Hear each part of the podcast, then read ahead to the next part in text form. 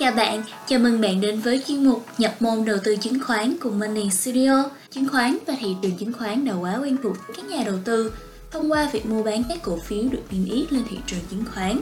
Tuy nhiên, không phải bất kỳ doanh nghiệp nào cũng được đưa cổ phiếu lên thị trường chứng khoán. Phải có những yêu cầu nhất định với các doanh nghiệp đạt điều kiện. Công ty niêm yết là gì?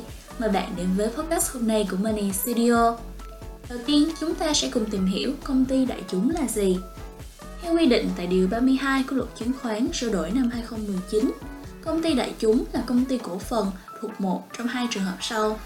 Một là công ty cổ phần có vốn điều lệ đã góp từ 30 tỷ đồng trở lên và có tối thiểu là 10% số cổ phiếu có quyền biểu quyết do ít nhất 100 nhà đầu tư không phải là cổ đông lớn nắm giữ. Hai là công ty cổ phần đã thực hiện chào bán thành công cổ phiếu lần đầu ra công chúng thông qua đăng ký với Ủy ban Chứng khoán Nhà nước theo quy định tại khoản 1 điều 16 của luật này. Theo quy định, trong vòng 90 ngày kể từ ngày công ty cổ phần trở thành công ty đại chúng, thì công ty đó phải niêm yết lên một trong ba sàn chứng khoán sau sàn giao dịch chứng khoán thành phố Hồ Chí Minh HOSE, sàn giao dịch chứng khoán Hà Nội HNX và sàn chứng khoán của công ty đại chúng chưa niêm yết Upcom. Có thể hiểu nôm na, công ty niêm yết là công ty cổ phần đã được chuyển hóa thành công ty đại chúng, có cổ phiếu niêm yết lên sở giao dịch chứng khoán và cổ phiếu của công ty niêm yết được giao dịch mua bán trên thị trường chứng khoán. Công ty niêm yết được quản lý chặt chẽ bởi các quy định của nhà nước và chịu sự kiểm soát của Sở Giao dịch Chứng khoán.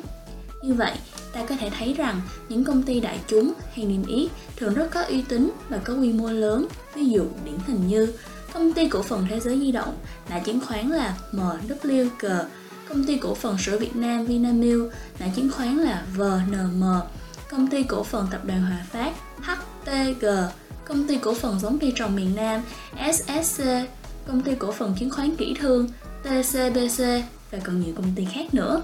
Không phải doanh nghiệp nào cũng đủ khả năng được niêm yết lên sàn chứng khoán mà phải tuân theo quy định của luật chứng khoán. Vì vậy, nhà đầu tư vào chứng khoán có thể đảm bảo niềm tin với độ tin cậy của kênh đầu tư này. Trên là tổng hợp của Money Studio về công ty niêm yết.